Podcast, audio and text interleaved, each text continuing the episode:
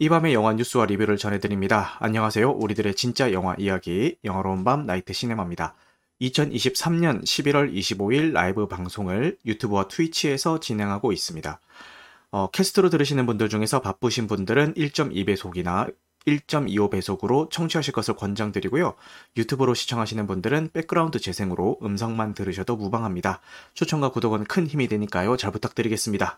애한테 우리 뭐 영화 한 편 볼까라고 해서 그 처음에 주만지를 틀어줬거든요. 그 예전에 로빈 윌리엄스 나오는 그 고전 주만지를 틀어줬는데 틀고 보니까 이게 한국어 더빙이 아니라 자막이잖아요. 근데 그 제가 자막이라서 어 이거 애가 못 보겠다 싶어서 그냥 끌려고 했는데 의외로 애가 보더라고요. 그 자막을 읽으면서 그래서 야 얘가 벌써 이만큼 컸구나라는 생각도 들었고 어, 같이 보다가 처음에는 좀 긴장도 하고 이러면서 흥미진진하게 보는데 주만지에서 그 크리처들이 나오는 순서가 처음에 박쥐가 나오고 그 다음에 모기가 나오고 그 다음에 원숭이가 나오고 그 다음에 사자가 나와요. 박쥐, 모기, 원숭이까지는 애가 참았는데 사자가 나오니까 이거 너무 무서워 해가지고 바로 껐습니다. 아 도저히 못 보겠다 그래서 바로 끄고 이제 겨울왕국 2편을 봤죠. 근데 겨울왕국 2편은 제가 이미 본 거기 때문에 틀자마자 저는 완전 기절해버렸어요. 완전 쇼파에서 숙면을 해버린, 해버렸는데, 중간중간에 이렇게 잠깐 의식을 차리고 보면은 애는 막 되게 흥미진진하게 보고 있는 거예요. 그래서 이제 엔딩 크레딧 올라갈 때쯤 제가 이렇게 잠에서 깼는데, 애는 아, 너무 재밌었다고 막 그러는 거예요. 그래서 지금 겨울왕국이 재개봉을 하잖아요. 겨울왕국 1편이 2014년 1월 16일에 개봉을 했거든요. 그러면은 지금이 23년 11월이잖아요. 와, 세 달만 지나면은 10주년이에요. 겨울왕국이 벌써. 그래 10주년 기념으로 재개봉을 하는 것 같아요. 어쨌든 이 겨울왕국 2편을 너무 재밌게 보길래 어 겨울왕국 극장에서 재개봉하는데 같이 보러 갈래 얘기했더니 그건 또 싫다고 하더라고요. 저희가 어 그냥 집에서 보는 게 낫다고 이렇게 얘기를 하더라고요. 아 겨울왕국 2 개봉했을 때 아 아, 이거 나올 때마다 너무 괴로웠다고 말씀을 하시는 거죠. 사실 저도 겨울왕국 2는 그렇게 재밌게 보지는 못했어요. 최악이었다까지는 아니더라도 그냥 그랬다. 1편은 너무 재밌어가지고 저도 극장에서 그 원어로 한번 보고 더빙으로 한번 보고 이게 두 번 볼 정도로 너무 좋아하는 작품이었는데 2편은 어, 물론 뭐 굉장히 흥행을 하긴 했지만 어, 그 겨울왕국이라는 그 명성에 비해서는 뭐 그렇게 뭐 잘 만든지 모르겠다. 이, 게제 생각이었는데 저희 애는 막 너무 황홀경에 빠져서 막 보는 거예요. 너무 재밌게 보는 거 보니까. 아 그래 나는 별로였을 지언정 요런 연령대의 아이들은 여전히 겨울왕국을 좋아하는구나 이런 생각이 들고 제 44회 청년영화상이 24일 어제죠 어제 저녁 8시 30분부터 여의도 KBS 홀에서 진행이 됐습니다. 그래서 이 청년영화상에서 어떤 작품들이 수상을 했고 어떤 분들이 수상을 했는지 그거 한번 훑어보고 어, 진행을 좀 해볼게요. 거의 30년간 이 청룡영화상의 그 MC를 맡아줬던 김혜수 배우가 이제 이번 44회 청룡 영화상을 마지막으로 MC에서 하차를 하게 되었습니다. 공로상도 받고 그리고 30년간의 그 MC를 보는 모습들에 대한 그런 헌정 영상 같은 것들도 상영이 되었죠. 그 헌정 영상 나오고 할 때 많은 동료 배우분들이 뭐 눈물을 훔치시는 분들도 있고 실제로 그 장면이 되게 감동적으로 연출이 돼가지고 저도 보는데 너무 찡하더라고요. 그리고 김혜수 배우가 어떤 소감 같은 것들을 이야기할 때도 말씀을 너무 조곤조곤 잘 하셔가지고 좀 더 감동이 배가 됐던 것 같습니다. 제가 만약에 30년간 어떤 자리에 있어서 그거를 이끌어 왔다라면은 저는 어느 순간부터는 뭐 약간 그 자리를 당연시하게 생각 이 들 것 같거든요. 30년 동안이나 내가 그 자리를 지켜왔다면은. 그래서 이렇게 하차를 한다라는 그 결정이 사실은 쉽지가 않았을 것 같아요. 이 김혜수 배우 입장에서도. 만약에 저였으면은, 아니 뭐 30년 동안이나 했는데, 뭐 31년, 뭐 40년, 50년, 당연히 내 자리 아니야? 어, 30년 동안 내가 했는데, 내가 이 청룡영화상의 아이콘인데, 이런 생각을 사람이라면은, 보통의 사람이라면은 누구나 할 수도 있을 법한데, 딱 30년 동안 진행을 하고, 그 박수 칠 때 깔끔하게 유종의 미를 거두면서 다른 후임에게 내어주는 누가 될지 모르겠지만 후임에게 내어주는 이런 김혜수 배우의 결정이 너무 멋있어 보여가지고 저도 보면서 많은 박수를 보냈던 것 같습니다. 김혜수 배우 원래도 많이 좋아하는 분이었지만 앞으로도 뭐 본업에서 좀 더 날개를 다시기를 바라겠습니다. 그리고 뭐 누가 될지는 모르겠지만 이 김혜수 배우의 후임으로 오는 그 여자 MC는 굉장히 어깨가 무거울 거예요. 사실 이 김혜수 배우가 청룡 영화상을 의인화를 하면은 거의 김혜수 배우다라는 이제 이미지가 있을 정도로 거의 아이콘이었잖아요. 그래서 그 다음에 오시는 배우가 누가 됐든 간에 굉장히 부담스러울 수도 있을 것 같은데 어쨌든 잘 해내시기를 바라면서 저도 이제 응원하도록 하겠습니다. 대종상이나 이런 청룡영화상 같은 그 국내 시상식을 좀 보이콧 하시는 분들이 의외로 꽤 계세요. 뭐 주최사가 마음에 안 든다라는 이유도 있고 아니면은 뭐 상 나눠 먹기 아니냐. 공동수상 뭐 이런 거라든지 여러 가지 이슈들 때문에 상 나눠 먹기 아니냐. 이게 과연 공정한 거냐. 이게 무슨 의미가 있냐. 이런 뜻으로 해가지고 어, 좀 보이콧을 하시는 분들도 계시긴 하지만 저는 그럼에도 불구하고 많은 논란들이 있음에도 불구하고 저는 그래도 뭔가 이 1년 영화계를 그 대중문화계를 뭔가 마무리한다라는 그런 의미도 있는 것 같아서 그래도 저는 챙겨보는 편이긴 합니다. 그래서 이번 청룡영화상에서는 어떤 작품들과 어떤 배우들이 수상을 했는지 한번 어, 살펴보고 진행을 계속 해보겠습니다. 먼저 최우수 작품상에는 밀수가 선정이 되었고요. 경쟁작이 다음 소위 그리고 콘크리트 유토피아 올빼미 거미집인데 어, 여기서 사람들이 약간 좀 의외다라는 반응이 좀 있었어요. 왜냐면은 이 밀수는 텐트폴 영화고 대중 상업 영화성이 좀 짙은 작품이잖아요. 어, 그런데 최우수 작품상에 이 밀수가 어울리냐라는 반응이 좀 있는 것 같아요. 근데 저는 개인적으로 밀수를 너무 재밌게 본 사람 중에 한 명으로서 극장에서 봤지, 그리고 개별 구매 OTT로 두 번을 구매를 했습니다. 나중에 이제 영화 뉴스에도 이야기를 하겠지만, 그 디즈니 플러스에 12월 달에 또 공개가 돼요. 공개가 되면 또 볼 예정이 있습니다. 그 정도로 밀수라는 작품을 너무 재밌게 봤기 때문에, 저는 이 최우수 작품상을 받았을 때, 어, 내가 응원하는 작품이 받아서 너무 기분이 좋다, 이렇게 생각 생각을 했는데 의외로 약간 좀 납득이 안 간다라는 이야기를 하시는 분들이 계시더라고요. 제 생각이 이렇듯 뭐 그분들도 뭐 본인들만의 생각이 있겠죠. 어쨌든 최우수 작품상은 밀수가 수상을 했습니다. 그리고 감독상은 콘크리트 유토피아의 엄태화 감독이 수상을 했고요. 이거는 뭐 반박의 여지가 없다라고 생각합니다. 충분히 받을만 했다고 생각하고 개인적으로 좀 아쉬운 거는 이 엄태화 감독의 수상이 아쉬운 게 아니라 감독상 후보에 영화 잠의 유재선 감독도 수상 여부를 떠나서 충분히 후보에는 오를 수 있는 분이라는 생각이 있었는데 이 후보에 오르지 못해서 그거는 조금 아쉽기는 했습니다. 사실 뭐 수상한 것도 대단한 거지만 이 후보에 올랐다는 것만으로도 사실 대단한 거거든요. 어, 그런데 이 잠의 유재선 감독이 요 감독상 후보에 못 올랐다는 게 어, 개인적으로는 조금 아쉽긴 합니다. 그 다음에 여우 주연상은 그래도 아까 제가 방금 말씀드린 영화 잠의 정유미 배우가 받았습니다. 잠에서 정유미 배우가 연기를 잘했다는 거는 뭐 이견을 제기할 수 있는 분이 안 계실 것 같습니다. 그래서 받을 만한 사람이 받았다라는 생각이 듭니다. 그 나무주연상은 콘크리트 유토피아의 이병헌 배우가 받았고요. 이건 역시도 반박의 여지가 없다라고 생각합니다. 콘크리트 유토피아 보신 분들이라면은 아 이병헌 배우가 받을 수밖에 없지라는 생각을 누구나 머릿속에 가지고 있었을 거라고 생각을 하고요. 너무나도 당연한 결과이기 때문에 그 후보에 떴을 때부터 아, 이병헌 배우가 받겠네 이런 생각을 했습니다. 그리고 여우 조연상이 제가 좀 의외였는데 거미집의 전여빈 배우가 받았어요. 저는 당연히 콘크리트 유토피아의 김선영 배우가 받을 거라고 생각을 했거든요. 분유회장 연기를 너무 잘하셨기 때문에 받을 거라고 생각했는데 이 거미집의 전여빈 배우가 받았습니다. 근데 뭐 거미집의 전여빈 배우가 못했다 이런 얘기가 아닙니다. 거미집에서도 전여빈 배우가 충분히 잘해줬지만 이 콘크리트 유토피아에 나오는 김선영 배우의 연기가 너무나도 강렬했기 때문에 그 당연히 김성령 배우라고 생각을 했어요. 김성령 배우가 그 콘크리트 유토피아에서 수색대로 나갔던 아들 죽어서 돌아왔을 때 그 막 아이고 뭐야 아이고 아이고 막 이러면서 막 되게 당황과 울분과 분노와 슬픔과 그 모든 감정을 쏟아내는 그 연기가 어마어마했거든요. 그리고 그 전에 뭐 분유회장 역할을 하면서 막 의견 취합하고 하는 게 진짜 너무 잘 해주셔가지고 저는 김선영 배우가 받을 거라고 생각했는데 의외로 전여빈 배우가 수상을 했습니다. 그리고 나무 조연상은 밀수의 조인성 배우가 수상을 했습니다.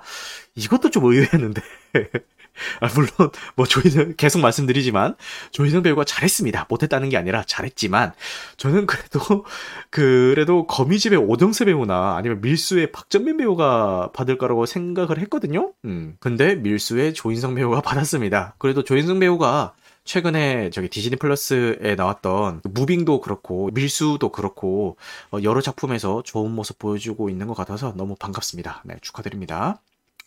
그리고 신인 여우상은 밀수의 고민시 배우가 받았습니다. 이것도 저는 뭐 충분히 공감하고 제가 응원하던 고민시 배우가 받아서 너무 기분이 좋습니다. 요 제가 밀수 후기 때도 말씀을 드렸는데 다들 쟁쟁한 배우들이 나오잖아요.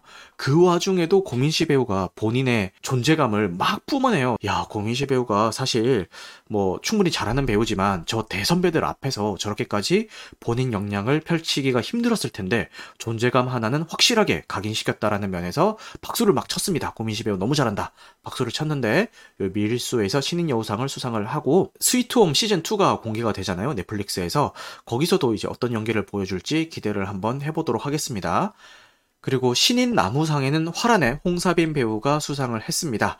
뭐 화란이라는 작품 자체를 제가 그렇게 재밌게 본 건 아니라서 그냥, 어 그냥 뭐 홍사빈 배우가 받았구나 뭐 정도로 생각이 드는데 사실 홍사빈 배우가 장편 영화는 그 커리어가 부족한 편이지만 그 독립 영화나 단편 영화에서는 굉장히 커리어를 많이 쌓은 배우로 알고 있어요. 그래서 앞으로도 승승장구하기를 바라겠습니다. 신인 감독상에는 올빼미의 안태진 감독이 수상을 했습니다. 사실 저도 신인 감독상에 이 유재선 감독이 받을 거라고 생각을 했는데 이 올빼미의 안태진 감독이 받았고요. 그 올빼미라는 작품이 요 신인 감독상 이외에도 어, 촬영 조명상 그리고 편집상 그렇게 수상을 했더라고요. 그래서 올빼미라는 작품이 어, 충분히 재밌게 잘 만들었고 어, 되게 좋은 작품이니까요. 많이들 보셨으면 좋겠습니다. 그리고 각본상은 다음 소희가 받았고요. 촬영 조명상은 아까도 말씀드린 올빼미, 편집상도 올빼미, 음악상을 밀수의 장기하가 받았어요. 제가 알기로는 처음으로 음악 감독으로 이제 참여한 작품으로 알고 있는데 어, 대단합니다. 첫 작품에서 바로 음악상을 받았습니다. 어, 그래서 앞으로 뭐 이런 거 자주 활약을 해줬으면 좋겠습니다. 그리고 미술상은 거미집이 받았고요. 그리고 기술상은 더문이 받았습니다. 그래요. 더문이 수많은 조롱에 이제 시달리고 있는 그런 어, 작품인데 요 기술상 하나라도 건졌으니까 됐습니다. 그죠? 음. 그리고 최다 관객상은 범죄도시 3가 받았네요. 관객상 순위가 1위가 범죄도시 3, 2위가 밀수, 3위가 콘크리트 유토피아, 4위가 올빼미, 5위가 영웅 요렇게 되네요. 그리고 인기 스타상은 송중기 배우, 김선호 배우, 박보영 배우, 조인성 배우가 공동 수상을 했는데 이게, 이게 무슨 의미가 있나 싶기는 합니다. 최다 관객상도 있나라고 하는데 맞아요. 저도 이거 보고 이게 이걸 상 주는 게 의미가 있나? 어쨌든 뭐 이것도 있더라고요. 인기 스타상 이렇게 줄줄이 주는 것도 이것도 무슨 의미가 있나 싶은데 어쨌든 이렇게 줬다고 하네요. 이렇게 청룡영화상이 잘 마무리가 됐고 뭔가 청룡영화상이 진행이 되면은 진짜 아 연말이 왔구나 이런 느낌이 좀 들거든요. 12월에 여러 가지 연말 모임들도 많이 잡혀 있고 그런데 모두들 한 해 마무리 잘 하시기를 바라겠습니다. 자, 그 다음에 이제 나이트 시네마 신규 컨텐츠 소개를 드리겠습니다. 네, 지난주 라이브 했던 거 편집본과 무편집본을 이제 유튜브와 팟빵에 업로드를 했고요. 어, 무편집본은 팟빵에서는 건당 300원, 그리고 유튜브에서는 유튜브 멤버십에 가입을 하시면은 보실 수가 있습니다. 그리고 편집본은 얼마든지 무료로 감상이 가능하십니다. 그리고 지난주 방송했던 거에서 이제 따로따로 이제 편집을 해가지고 독전 2 그리고 잼V 다크나이트 더 마블스 후기 컨텐츠 댓글 읽기 이렇게 컨텐츠를 조각내서 유튜브에 올렸습니다. 그리고 독전 2 같은 경우는 넷플릭스 조회수로는 글로벌 1위긴 한데 혹평이 쏟아지고 있다라는 이제 기사도 났고 이 조회수가 높은 건 아무래도 전작에 대한 기대감 때문에 높은 거지 실제 작품이 좋아서 막 입소문이 나서 그렇게 좋은 거는 아니라고 생각합니다. 그래서 전작에 대한 기대감 혹은 사람들이 하도 욕을 하니까 그래 뭐 넷플릭스 어차피 구독 중인데 사람들이 욕을 하는데 얼마나 엉망인지 한번 보자라고 하면서 막 스킵 스킵 스킵 해가면서 보는 사람들이 많지 않았을까라는 생각이 드네요. 자, 그러면 나세이라고 해서 지난 방송 이후에 어떤 작품들을 봤는지 소개를 하겠습니다. 먼저 서울의 봄부터 소개를 드리겠습니다. 예고편이 공개가 됐을 때부터 특정 인물을 연상시키는 누구라고는 얘기는 안 하겠습니다. 특정 인물을 연상시키는 이 황정민 배우의 분장 때문에 어, 굉장히 화제가 됐었고요. 평론가 시사회 그리고 일반 관객 시사회가 진행이 됐는데 모두 호평 일색이어서 더더욱이 기대감을 안겨준 작품입니다. 이 제목인 서울의 봄이 의미하는 것은요. 1979년 유신 체제가 사실상 붕괴된 후 5.18 어, 민주화 운동이 신군부에 의해 무참하게 짓밟힐 때까지 한국의 민주화에 희망이 찾아왔던 기간을 일컫는 말이라고 합니다. 이 서울의 봄이라는 말이. 그래서 이 영화의 제목이 서울의 봄입니다. 어, 실제로 이 서울의 봄이라는 영화는 그 박정희 대통령이 어, 암살당한 고 직후에 이야기가 진행이 되고요. 영화가 시작하자마자 암살 사건 때문에 막 비상이 걸린 그런 상황으로 영화가 시작이 됩니다. 어, 그래서 이 제목이 서울의 봄이라고 지어진 것 같습니다. 1968년 체코슬로바키아의 프라의 봄에 빗댄 말이고요. 프라의 봄처럼 서울의 봄도 7개월을 못 가고 잠깐의 봄으로 끝이 났다. 쉽게 말하자면은 박정희 대통령이 사망하고 민주화의 희망인 서울의 봄이 찾아왔지만 찾아온 건 전두환과 신군부였다라는 이야기가 있네요. 뭐 정확하게 이야기를 하자면은 서울의 봄이라고 믿었던 그 초반기, 그 초창기의 이야기를 다루고 있다라고 라고 생각을 해야겠죠. 어, 이 영화가 실화를 바탕으로 하고 있잖아요. 사실 근현대사를 바탕으로 하고 있잖아요.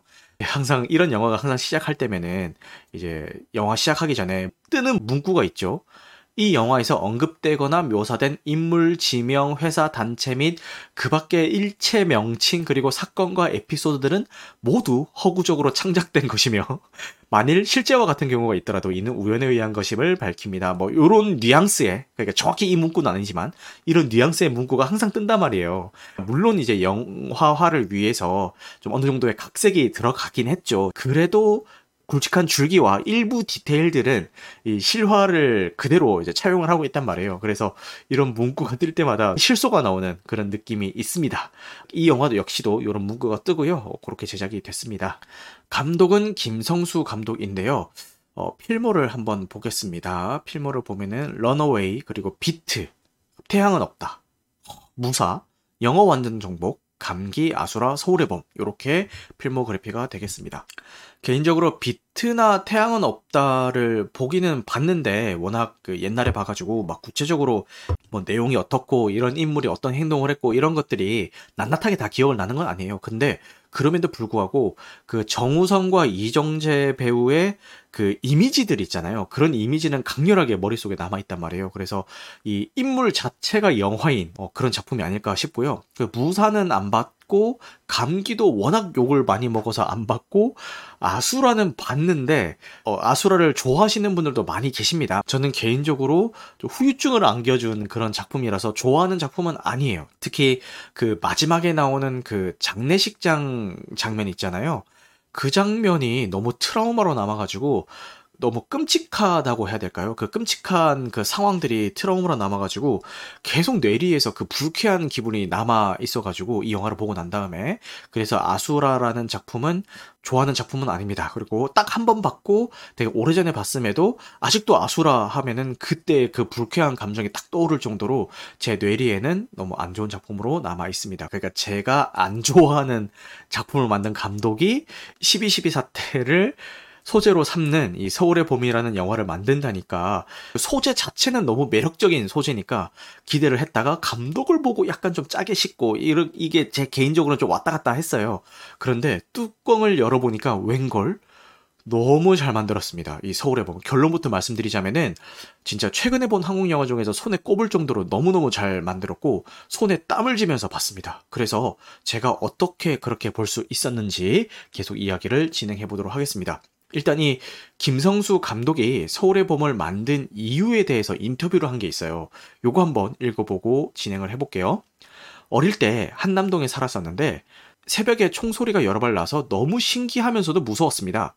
그런데 다음 날이 되어서도 뉴스에 아무런 이야기가 나오지 않아서 궁금했는데 아주 나중에 알고 보니까 그날이 12.12였고 무척이나 중요한 날이었습니다. 내 인생에 잊을 수 없는 선명한 기억입니다. 그래서 평소에 내가 그날 거기에 있었다라고 주변 지인들에게 말을 했었고, 나중에 영화로 만들 수 있겠다 싶긴 했습니다. 그러던 중에 나한테 서울의 봄 시나리오가 들어왔고, 처음에는 전두환 일당의 승리의 기록을 영화로 만든다는 게 무슨 의미가 있지? 라는 생각을 했지만, 한 10달 동안 계속 생각을 해보니까 내가 그 당시에 느꼈던 일과 상상력을 더해서 그 당시를 생생하게 재현을 한다면은 오히려 이들 일당의 일이 얼마나 잘못된 일이었는지 드러나지 않을까 싶었습니다. 나에게는 운명 같은 작품이라고 생각하고 모든 것을 쏟아부었습니다. 라는 인터뷰를 했습니다. 그래서 이런 인터뷰에서도 느낄 수가 있듯이 정말 모든 걸 쏟아부어서 만들었다라는 느낌이 들고요. 어, 진짜 잘 만든 작품인 것 같습니다. 이런 각오로 임했기 때문에 더 잘 만들 수 있는 작품이 아니었나 싶네요. 손익분기점이 460만이에요. 지금 개봉주도 그렇고 오늘 소개해드릴 다음 주 개봉작도 그렇고 좋은 작품들이 개봉을 하긴 하지만 이렇게 관객 수를 동원해서 흥행적으로, 그러니까 상업적으로 이 서울의 봄을 누를 만한 작품이 있을까? 라는 이런 의문이 좀 들거든요. 그래서 당분간 이런 상업적인 면에서 이 서울의 봄이라는 작품의 적수는 없을 것 같아가지고 이 지금 입소문도 굉장히 잘 나고 있는 상태이기 때문에 460만이라는 손익분기점이 아주 뜬구름 잡는 소리는 아니다. 충분히 가능한 숫자인 것 같다라는 생각이 듭니다. 서울의 봄의 관객수 추이를 한번 보고 가겠습니다. 자, 일단 어제자까지 집계가 된 겁니다. 11월 24일자까지 집계가 된 건데 수, 목, 금 까지 3일 동안 67만의 관객이 들었습니다. 거의 하루에 20몇만씩 들었다라는 이야기죠. 그리고 스크린 수가 미쳤는데요. 서울의 봄의 스크린 수가 2200개의 스크린 수를 확보를 하고 있습니다. 그 다음으로 많은 스크린 수가 648개예요. 야, 이게 몇 배입니까? 거의 3배 가까이? 상영 횟수도 보면은 상영 횟수가 8,700회거든요. 그런데 2위인 영화가 1,400회예요. 거의 뭐 한 7, 8배? 상영 횟수만 치면은 스크린 수와 상영 횟수를 독식하고 있습니다. 온 극장이 힘을 모아서 밀어주고 있다라고 이야기해도 무방할 정도의 스크린 수와 상영 횟수로 확보를 하고 있고요. 이 기세면은 어, 충분히 손익분기점 460만을 돌파도 할 수 있지 않을까. 이따가 0시가 넘으면은 아마 오늘자 집계도 나올 것 같은데 오늘 라이브 하다가 실시간으로 0시 넘을 것 같은데 그때 한번 그 1일 관객수가 얼마나 들었는지 같이 한번 확인을 해봅시다. 거의 한 두 배수는 들지 않았을까라는 생각이 드네요. 신가님께서 보는 내내 혈압 조심해야 될 영화입니다. 라고 하는데, 맞아요. 그래서 그 맥락에서 되게 웃겼던 게 뭐냐면은 이 서울의 봄 챌린지가 진행되고 있는 거 아세요? 이게 요새 watch들 많이 차잖아요. 뭐 애플 워치든 갤럭시 워치들 많이 차는데 이 watch들 기능들 중에서 심박수 체크해 주는 기능이 있어요. 그래서 서울의 봄 보는 동안에 이 watch를 차고 감상 시간 동안에 그 심박수 체크를 하는 challenge가 있는데 지금 이 짤 중에 하나 보면은 엔딩 직후의 심박수가 178bpm 와, 벌써부터 열받는다고. 그래서 심박수 재러 가보자. 막 이러면서 이 심박수 challenge가 벌어지고 있습니다. 그래서 커뮤니티 같은 데 들어가 보면은 이 영화 보는 내내 최대 심박수 이런 거 인증하는 글들을 심심찮게 보실 수가 있는데, 어, 되게 재밌는 것 같습니다. 아, 그리고 한 가지 당부 말씀드리고 싶은 게 있는데요. 이 서울의 봄이 좀 다양한 연령층이 볼 수 있는 작품이잖아요. 예, 그 당시를 경험을 했었던 나이가 있으신 분들도 볼 수가 있고, 그리고 젊은 세대들도 얼마든지 가서 볼 수 있는 어, 그런 작품이란 말이에요. 다양한 연령층이 극장을 찾다 보니까 관크 이야기가 좀 나오고 있어요. 관객 critical을 당했다. 비매너 관객이 어, 상영관에 그 있을 확률이 되게 높아졌다. 이런 그 이야기들이 나오고 있습니다. 그런데 이 워치도요, 그 그냥 손목에 차고 있으니까 본인은 인지 못할 수가 있는데, 이렇게 워치 기능 중에 하다가 평소에는 화면이 꺼져 있는데, 이렇게 손목을 돌리거나 팔을 들거나 이런 행동을 했을 때 자동으로 이게 그 워치 화면이 켜지는 기능이 있잖아요. 휴대폰 매너 모드나 이런 것들은 다들 몸에 배어 있는데 watch를 끄거나 watch에도 그 극장 관람 모드 같은 게 있거든요. 매너 모드 같은 거 있거든요. 그거는 사람들이 아직까지 익숙하지 않은 것 같아요. 그래서 거기에 대해서 피로감을 호소하시는 분들이 계신데 뭐 심박수 challenge 이런 거 다 좋은데 지금 겨울이니까 또 긴팔 입으셨을 거잖아요. 좀 소매로 이렇게 좀 덮어 놓고 계신다든가 아니면은 그 watch에도 영화 관람 모드라든지 아니면은 매너 모드 같은 것들이 있습니다. 그런 거 설정을 하셔서 보시든가 아니면 워치 전원을 끄시고 보시던가 어, 그렇게 해주셨으면 좋겠습니다. 그쵸. 극장모드 잘안 하죠. 어, 이런 거 신경 사람들이 잘 안 쓴다니까요, 의외로. 근데 뭐 팝콘을 먹기 위해서 뭐 이렇게 한다거나 했을 때 얼마든지 이게 불이 들어올 수가 있거든요. 이거에 대해서 불편함들을 많이 호소를 하시더라고요. 사실 뭐 광크 이야기가 나와서 말인데 저도 이 서울의 봄을 볼 때 광크를 당하긴 했어요. 이렇게 양옆에 커플들이 앉았는데 당연히 제 양옆에는 그 남자 친구 쪽이 앉아 있었겠죠. 그리고 그 건너편에는 그 여자 친구 쪽이 앉아 있었겠죠. 그런데 영화 보는 내내 막 그 귓속말을 서서서서 이렇게 막 하는 거예요. 막 어쩌고 저쩌고 막 서고서고 막 귓속말을 하고 그리고 약속이라도 한 듯이 그 양쪽에 있는 여자친구분들이 그 휴대폰으로 뭔가를 자꾸 봅니다. 영화를 하는데 휴대폰으로 자꾸 뭘 봐요. 그래서 폰티뿌리 어택을 당했던 거죠. 좌우에서. 근데 되게 신기했던 게 제가 예전에 천박사 이야기 할 때 말씀드렸던 게 있잖아요. 천박사 관람을 하는데 어떤 아저씨가 저 옆에서 그 일상 톤으로 통화를 하더라. 그런데 영화 자체가 너무 쓰, 너무 별로였기 때문에 옆에서 통화를 하거나 말거나, 아예 나도 모르겠다. 이런 심정으로 별로 이렇게 화가, 화도 안 나더라. 화도 안 나더라. 이런 이야기를 했잖아요. 그런데 이 서울의 봄은 전혀 다른 의미로다가 너무 집중도가 높고 쫄깃하게 연출이 잘 돼 있어서 그게 몰입을 확 해가지고 양옆에 폰티뿌리가 있거나 없거나 전혀 방해받지 않은 상태로 이렇게 영화에 집중을 할 수가 있었습니다. 그 정도로 좋았습니다, 영화가. 그래서 제가 이 얘기를 하니까 좌우의 공격에도 영향을 받지 않고 평정심을 유지했다라면서 좌파와 우파 사이에 있는 진정한 중도, 중도가 아니냐. 이런 이야기를 좀 농담 삼아서 하시던데, 그렇습니다. 이렇게 근현대사를 다루거나 사실을 기반으로 하고 있는 그런 작품들이 관객들에게 재미를 준다라는 측면에서는 되게 불리해요. 핸디캡 을 하나 안고 가는 거예요. 왜냐면은 일단 사람들이 디테일까지 낱낱이 알고 있는 사람은 잘 없을 수가 있을지언정 그래도 이 사건이 영화로 만들어질 정도면은 충분히 큰 사건이기 때문에 대충 결론 정도는 다 알고 있단 말이에요. 이 영화가 어떻게 끝날지, 그리고 이 역사적 사실이 결과론적으로 어떻게 작용했는지, 이 정도는 다들 이제 아실 거란 말이죠. 그렇죠. 결말을 아니까 이 시작부터 그 중간 단계에서 이 등장인물들이 어떤 난리 부르스 찢고 볶든 간에 어쨌든 결론은 저렇게 날 건데 뭐 라는 생각이 이렇게 머릿속에 다 있는 상태로 관객들이 볼 거란 말이에요. 그리고 사실 이 12.12 사태가 물론 무력 충돌도 있었던 사건이긴 하지만 대부분의 일들이 이런 그 군 장성들, 지휘관들의 어떤 구강 액션으로 벌어지는 일들이었어요. 막 이게 지시하고 그분들이 막 총 들고 총 들고 나가가지고 막 뭐 수류탄 던지고 총 쏘고 막 이러는 게 아니잖아요. 물론 그런 장면도 있지만 그게 주가 아니잖아요. 그 액션이 메인이 아니잖아요. 그거는 이 장성들의 입싸움에 의한 결과적인 장면들을 보여주는 거지 사실 이 큰 맥락을 끌고 가는 것들은 이 구강 액션에서 나오는 거잖아요. 그래서 이 대사의 티키타카가 굉장히 이제 중요한 거고 그거를 영화적인 재미로 살리기가 되게 힘들어요. 이 대화로 오고 간다는 거를. 이 영화로 살리기 되게 힘들다는 거를 몸소 보여줬던 게 그 지난 시간에 이야기했었던 독전 2편. 독전 2편 보면은 브라이언이랑 서영나 때리랑 이야기를 하는데 서로의 얼굴만 카메라가 왔다 갔다 왔다 갔다 하면서 무슨 꽁트 하듯이 막 사실은 이랬지. 그래? 사실은 이랬어. 이러면서 막 주고받는데 너무 심심하고 재미가 없잖아요. 이렇게 대화로 주고받는 것들을. 그런데 이 작품도 그렇게 대화로 주고 받는 장면들이 얼마든지 많이 포진되어 있고 많이 나올 수가 있는 작품입니다.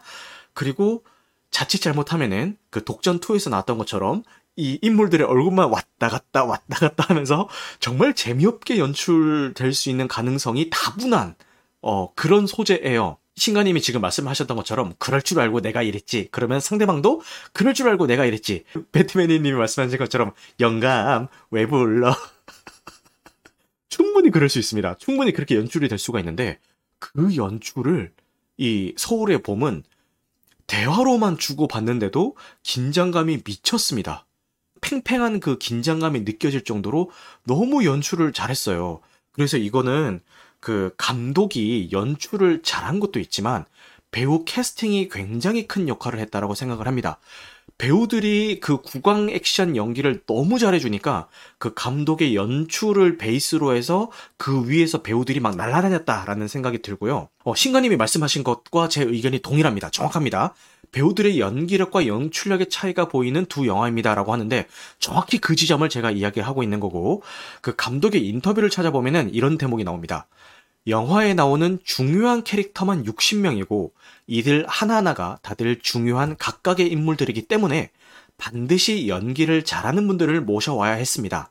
결국 하나하나 캐스팅 노트를 따로 쓸 수 있을 정도로 훌륭한 분들이 와주셨습니다. 제 영화를 자세히 보시면은 인물들이 가만히 있거나 대화하는 경우가 없습니다.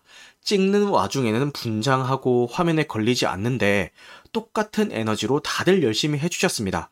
모두가 하나 같은 마음으로 최선을 다해서 이 영화를 위해 노력해 주셨구나 싶었습니다. 라고 하는데 이게 그냥 허세나 마케팅 문구가 아니라는 거를 이 영화를 보시면은 다들 공감을 하셨을 겁니다. 정우성 배우의 딕션이 조금만 더 좋았더라면 이라는 이야기가 있는데, 아, 여기에 연계해서 이야기를 하자면은, 그 한국 영화의 고질병이 있잖아요. 이 대사가 잘 안 들려요. 대사가. 사운드 감독들의 이야기를 들어보면은 이제 그럴 수밖에 없는 고충들에 대해서 좀 토로하시는 분들이 계시더라고요. 녹음을 잘 따기 위해서 너무 접근해버려도 그 화면에 그게 걸려버리니까 촬영 현장과 여건에 맞추다 보면은 뭐 이런 일들이 발생을 하고 한다라는 식의 이제 고충들을 이야기를 해주고 있는 것 같은데 촬영 현장에서 벌어지고 있는 현실적인 문제들이 있겠지만 그럼에도 결과론적으로 그 한국 영화에서 대사가 잘 안 들린다라는 그 이야기는 항상 꾸준히 나오고 있습니다. 그런데 저 역시도 이 작품을 볼때 대사가 너무 안 들리는 거예요. 울린다고 해야 되나 그런 느낌 때문에 너무 안 들리는 거예요. 그런데 저만 그랬던 것 같아요. 저 이외에 다른 분들은 최근에 본 한국 영화 중에서 가장 사운드 믹싱이 잘 된 작품 같다라면서 극찬을 하시는 거예요. 그래서 아 이게 그 영화의 문제가 아니라 내가 봤던 상영관에 그 좀 문제가 있었겠구나라는 생각이 들었고 그 이게 돌비를 지원을 하더라고요. 돌비 사운드를 이제 공식적으로 염두에 두고 제작이 됐더라고요.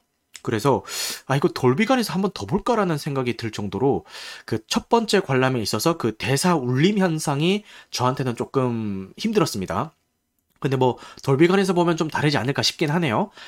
그 배트맨이님이 어, 요즘에는 한국 영화들도 자막 있는 게 좋더라고요라고 하시는데 맞아요.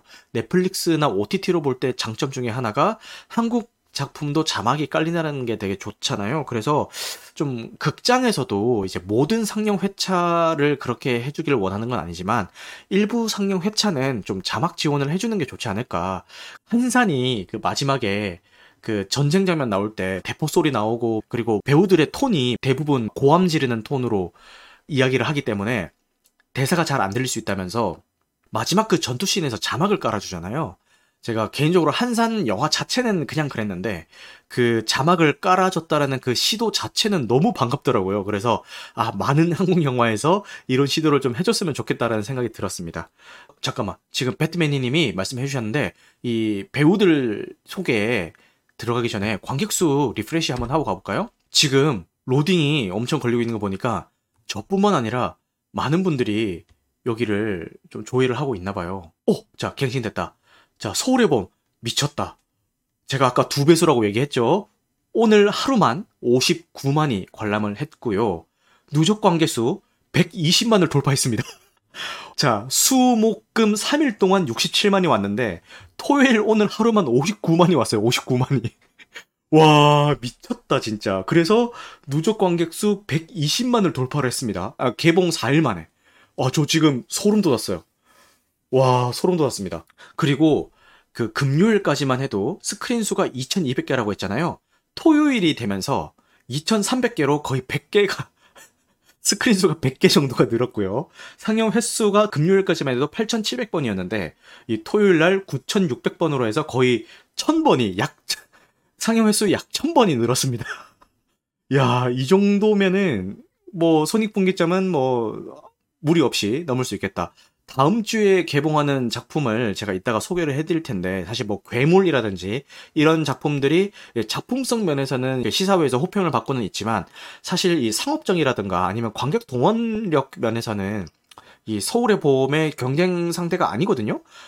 야, 그걸로 따지면은 야, 이거 야, 이거 한 제 예상은 개봉 3주차 정도 되면은 거의 손익분기인 460만을 넘기게 되지 않을까라는 생각이 드네요. 야, 미쳤다. 하루만 여러분들 이 소름 돋는 이 경험을 라이브로 여러분들과 함께 할 수 있다는 게 너무 기분이 좋습니다. 아, 이게 라이브 방송의 묘미 아니겠습니까? 미쳤다. 와, 진짜 확실히 주말 파워가 셉니다. 손익분기점 넘기는 거는 일단 뭐 그냥 기본으로 넘기게 될 것 같고요. 그 앞으로 개봉할 작품들 중에서 경쟁작이 될 만한 게 있나 한번 볼게요. 괴물도 아까 말씀드렸던 것처럼 뭐 작품성은 좋지만 뭐 안 될 것 같다라고 말씀드렸고요. 자, 12월에 어떤 영화들이 개봉하는지 봅시다.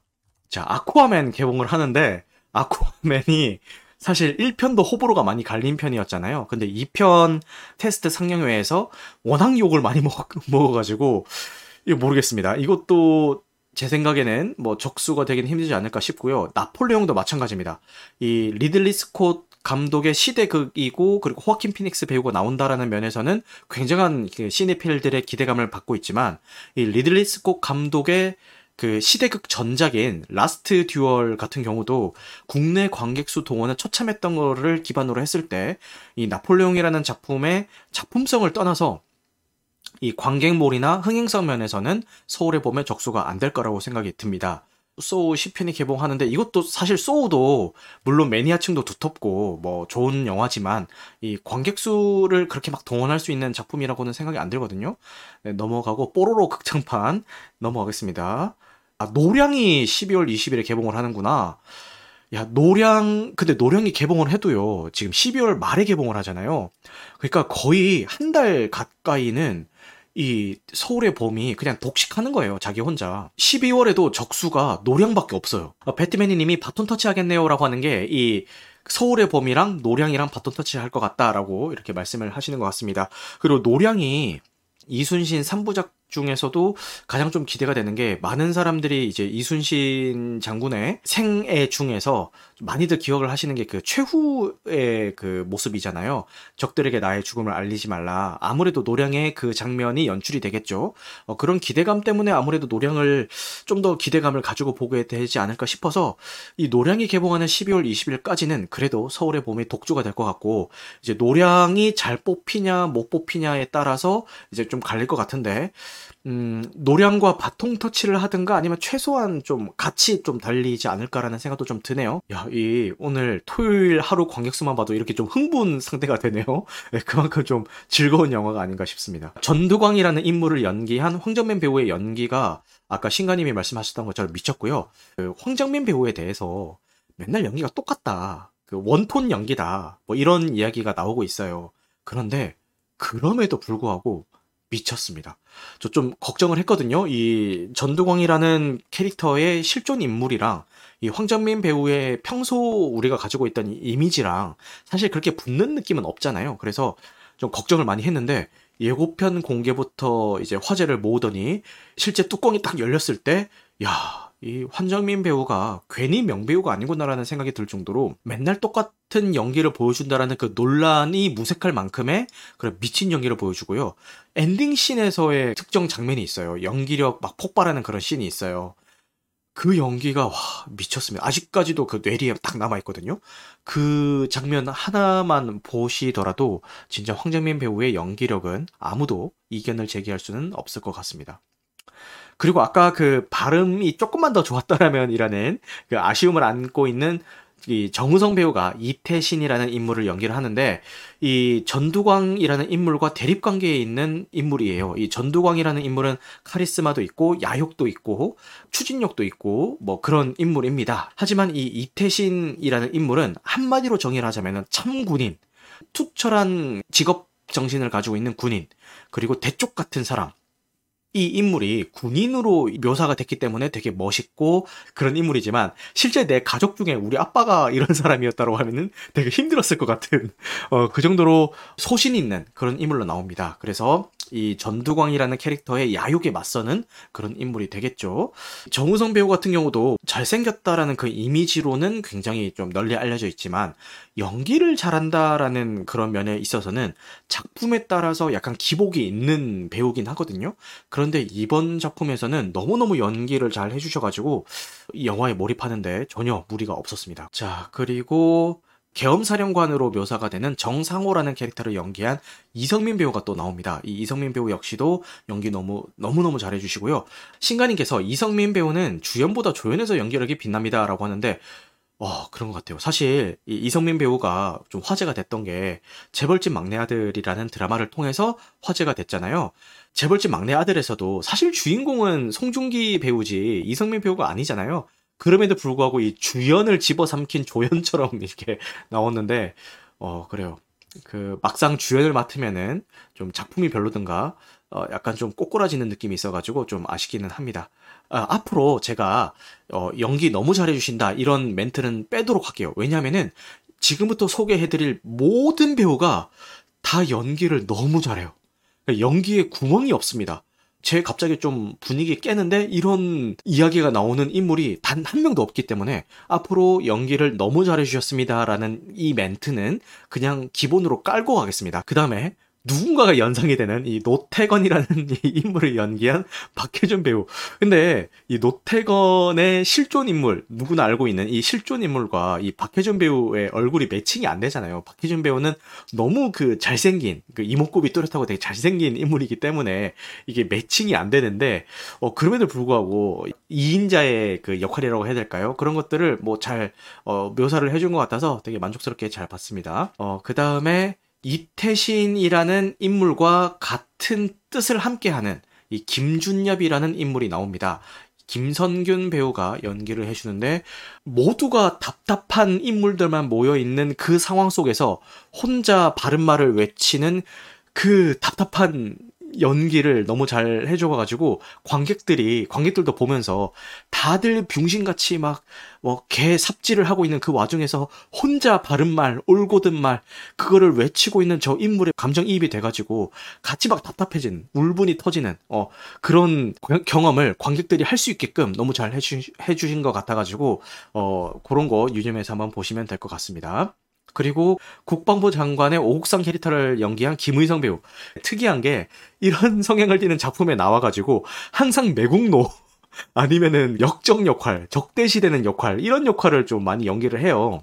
그래서 내 한 몸 불살라서 어, 이 작품을 좀 살게 하겠다라는 그런 투철한 어, 의식이 좀 보인다라고 할까요? 김희성 배우의 인스타그램에 되게 재밌는 글을 올렸는데 가서 글을 한번 같이 보겠습니다. 오늘은 군사 코테타의 주역 전두환이 안타깝게도 자연사한 날입니다. 이 멘트를 지웠네요. 그래서 여기 수정됨이라고 돼 있네요. 어쨌든 이게 너무 막 화제가 되니까 지운 것 같습니다. 그 밖에도 이렇게 여러 인물들이 나오는데 이 인물들 중에서는 정말 아 저 새끼 왜 이래 이런 소리가 나올 정도로 답답한 인물들도 있고 그리고 아 저 사람이 답답한 게 아니라 상황적으로 저 사람은 저런 선택을 할 수밖에 없었겠구나 현실적으로 어, 그런 인물들도 있고 아니면 저 인물은 끝까지 자기 소신을 지키다가 저렇게 되는구나라는 인물들도 있습니다. 그래서 각각의 인물들이 이 작품 속에서 어떤 상황에 처하고 어떤 선택들을 하시는지는 이 작품을 통해서 확인하시면 좋을 것 같습니다.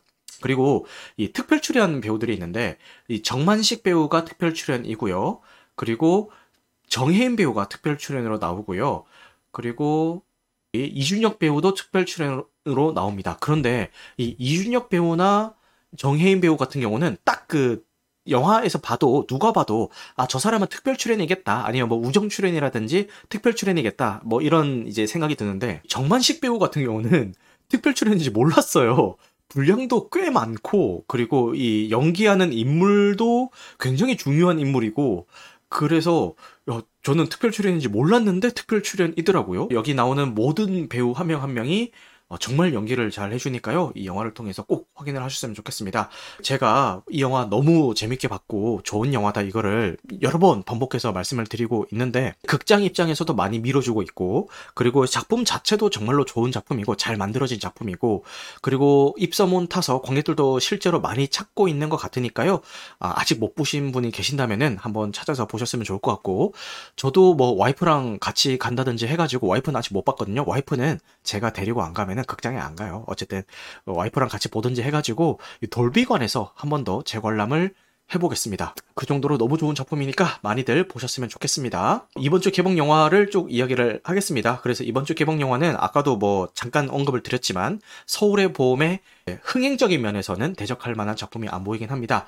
일단 싱글인 서울이라는 작품이 개봉을 하는데 그냥 넘어가도록 하고 있고 사실 이 괴물 요 작품 제가 다음 주에 극장에서 볼 작품 중에 하나입니다. 볼 거라서 일부러 제가 디테일하게 찾아보지는 않았어요. 고레다 히로카즈 감독의 신작이고요. 사실 전작이었던 브로커가 개인적으로 너무 재미가 없었거든요. 그래서 기대를 아예 접고 있었는데 평론가 시사회, 일반 관객 시사회가 모두 진행이 됐는데 평이 너무 좋은 거예요. 그래서 한 번 더 기대를 해보기로 했습니다. 사실 고레다 히로카즈 감독 작품 중에서는 그렇게 아버지가 된다 이 외에는 그렇게 막 재밌게 본 작품이 없기는 해요. 그럼에도 불구하고 이 괴물이라는 작품은 과연 어떻게 다뤘을지 그리고 고레다 히로카즈 감독이 모든 작품에서 어떻게든 이 가족이라는 그 소재를 삼고 있잖아요.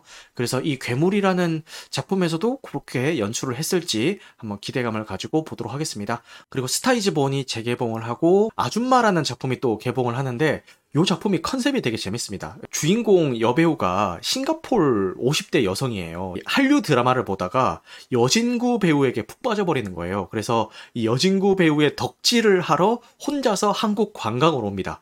관광을 왔다가 휴게소에나 뭐 어디에 이제 혼자 떨어지게 되고 거기서부터 일어나는 이 해프닝을 다룬 그런 작품인데 야 한류가 이렇게까지 영화 소재로 쓰일 만큼 많이 어, 뻗어 나갔구나라는 생각도 들고요. 그리고 싱가폴이랑 한국의 합작으로 제작이 된 영화더라고요. 그래서 소재 자체가 너무 귀여워서 이렇게 소개를 한번 드려봤습니다.